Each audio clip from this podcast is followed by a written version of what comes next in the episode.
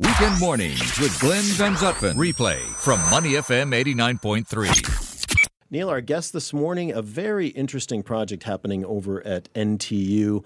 Hazel Tan, who is a fourth year student at the Wee Kim Wee School of Communications and Information, joining us in the studio to talk about a campaign they're doing called Dying to Talk.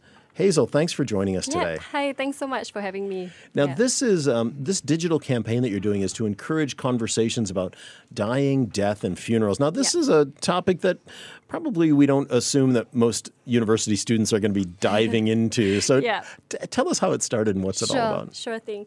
Yeah, so our campaign, like you said, is called Dying to Talk. And as the name suggests, it's an initiative that aims to encourage conversations about death in Singapore.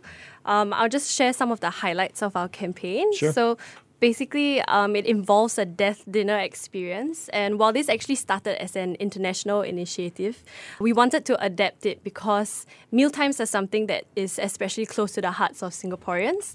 And you know, it's a time that we set aside from our busy lives to catch up with one another over conversations. And we really wanted to show families in Singapore through this campaign that talking about death doesn't have to be dark or dreary at all. It can certainly be done over like a casual dinner setting. And so last year we we invited four Singaporean families uh, to take part in this experience, which we documented into a four-part video series. And so they carried out their conversations with the help of uh, just a simple conversation kit, which we have termed a tapao kit. And so in Singapore, when we say tapao, it's like taking away food, right? So uh, going along the idea of taking away a conversation once they have watched it online. Yeah, and the, the reason for this tapao kit is uh, because we want to help make talking about death easy and accessible uh, for all because we all know that death is, is kind of like a taboo in Singapore as well as other Asian societies. Well, let me ask you there. You say you mentioned Yeah. four Asian families. Yeah. Clearly, it is, as we all know, it is a bit of a taboo subject. Why, Mm. why was it that you felt that this was something that Asian families needed to talk about? Right. I think because for in Asian societies, this is a topic where a culture of silence really just surrounds it. I think as children, especially in, in Asia, we feel bringing it up means you do not respect your parents. Right. Or it means that uh, you are not a filial son or daughter. Uh, however, there are so many more repercussions if we don't talk about it. When we don't talk about it, we don't know what our parents want. Uh, eventually, death is going to, i- it's an unavoidable reality for every single human Death and being. taxes. Yeah. Yeah. that- that's right. Yeah. Yeah, yeah, exactly. So I mean, if it's if it's unavoidable, why aren't we talking about it more? Yeah, Yeah. which is why we wanted to address it. We're speaking with Hazel Tan, who is a fourth year student at the Wee Kim Wee School of Communication at Nanyang Technological University, now, along with three other teammates, Lin Chan, Janice Ng, and Yo Ji Yi. You started this online digital campaign called Dying to Talk, which is a conversation about uh, about death and, and funerals. You mentioned there are four four different videos Yes. that came out. Take us just briefly through what, what each of the videos has. and- Right. Right. So each of the videos uh, feature a different family, and for each family, there's kind of like uh, an excuse that we usually have uh, when we don't we don't want to talk about death. For example, um, my child is too young to talk about death, or we've talked we've talked about it already. So why why do we need to? And so uh, in releasing these four videos, uh, we want to debunk these excuses and show and show families that you know we can give you the resources we can uh, kind of empower you to have these conversations regardless of whatever you feel might be that um, limitation to having the conversation And Yeah. and how long have the videos been out? Are they just Oh, you're just so- releasing them, right? Yeah, just releasing them. So our campaign actually launches today. Yeah. Uh, and so we'll be releasing the videos kind of like on a weekly basis uh, for the next four weeks. So every week we'll feature we'll feature a new video and, and, and share them with uh, families in Singapore. I'm curious when you mentioned the children, the children's Yeah. relationship with parents and, Yeah. and death. You know, on personal experience, I know Glenn has a very poignant personal experience about this, but I was thinking about my daughter while I was listening to you. Mm. And when her grandmother died when she was five or six, her attitude was almost so flippant to death. You know, it almost made me angry. She was like, okay, fine. You know, Right. she's died. Yeah. But when, when her grandfather died when she was 10 or 11, she was hysterically sad, obviously, because Right. she's grown and she understands more the concept of death. Yeah. When you looked at these four families, I'm guessing they had different ages of Yeah. children. Did you see differences in, in responses and reactions when you spoke to the children and the parents? Yeah, for sure. I think, like you said, the the concept and the perception of death evolves over time and as we grow up. For example, one of the families. Uh, this father has a 12 year old hmm. daughter, and the, one of the stories that she shared was about how her cat passed away and how she felt when her cat passed away. And I think at that point in time, when, when you're young, that's kind of like the only or the few associations you have to death. And and and just hearing her share about it was interesting because death was a real concept to her but at the same time i think she hasn't experienced like a death of a, of a loved one Right. uh, in, in her family. Whereas of course when we were speaking to families with with older children the issue was important to them because they wanted to know their parents wishes and preferences uh, when it comes to end of life. So in that sense it kind of varied across the board Yeah, with Hazel Tan, who is a fourth year student at NTU. And she and her team of uh, three others have started an online digital campaign called Dying to Talk to encourage conversations about death and dying and funerals. And Hazel, two years ago today, my, my dad passed away. And we had, um, prior, he was in hospice prior to, to passing. And we had had very open conversations with, with our kids, who were then eight and 11.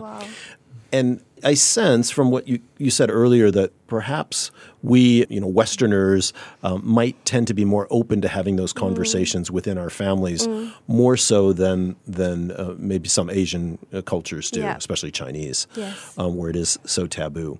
But it, when you look at the videos that you've done, the four videos that you're launching and rolling out mm-hmm. as of today, would would these be helpful to families not only that are maybe preparing for a loved one to pass away, mm. or somebody who has already passed away? Does it mm. does it work for both both sides of, of this? Right. I, I would say it definitely caters more to, to a family that's that's preparing for you know just a, generic family uh, who wants to address death as a topic Right. and they've not taken that first step to talk about death. But but regardless I think it would definitely be beneficial. One of the things we witnessed when we were filming the videos with the four families was that we saw that it brought the families closer. Yeah. and we saw that the families were able to express things that they hadn't expressed before or didn't have the opportunity to express before. And i think that would be valuable to to any family unit you know yeah just for children to understand their parents more and for parents to be able to express things to their children especially in singapore uh, when Yeah. when they don't usually don't get the chance to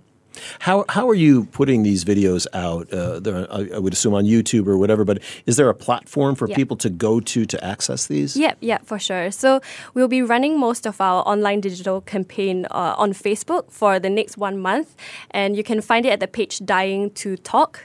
Yeah, and um, on this on this page you'll be able to see all the videos that we release, uh, as well as a, a website that we have uh, at dyingtotalk.net. So people will be able to see the videos, resources that we have, uh, as well as just step by step guide and instructions for how you can approach your own conversation at home. So it does have more materials, Yes. uh, not just the videos themselves. yeah. What are you hoping the conversation looks like on social media? Are you hoping people post on your Facebook page, and and and what do you hope they'll Yeah. they'll be talking about? Right. Ideally, so we have uh, this a kit called a tapao kit, right, which I mentioned earlier on. Uh, and in this tapao kit, people will find a step-by-step guide as to how to have that conversation.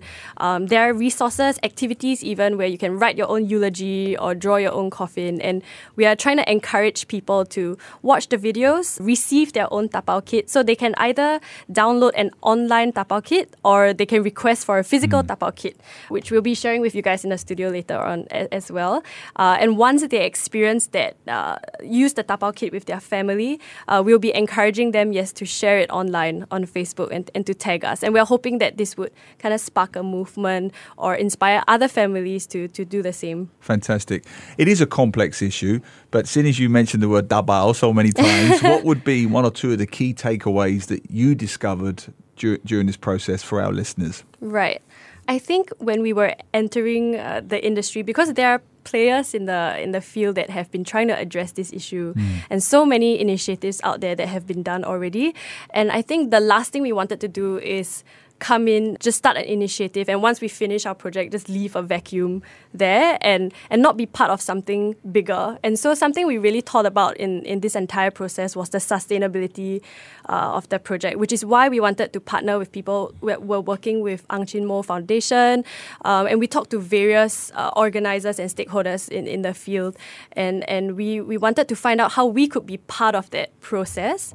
And and same thing as the Tapao Kit as well. It's it's thinking about how conversations can continue beyond our campaign, even once hmm. we once we leave, once it finishes. That's great. Wonderful. Hazel Tan, fourth year student at NTU, their online digital campaign Dying to Talk, along with your classmates Lin Chan, Janice Ng, and Yo Ji Yi. Uh, dyingtotalk.net is the website, and then also Dying to Talk on Facebook is how people can access these videos. Thanks so much for being with us on Weekend Mornings. Thank you so much for having me. To listen to more great interviews, download our podcasts at moneyfm893.sg or download the SPH radio app available on Google Play or the App Store.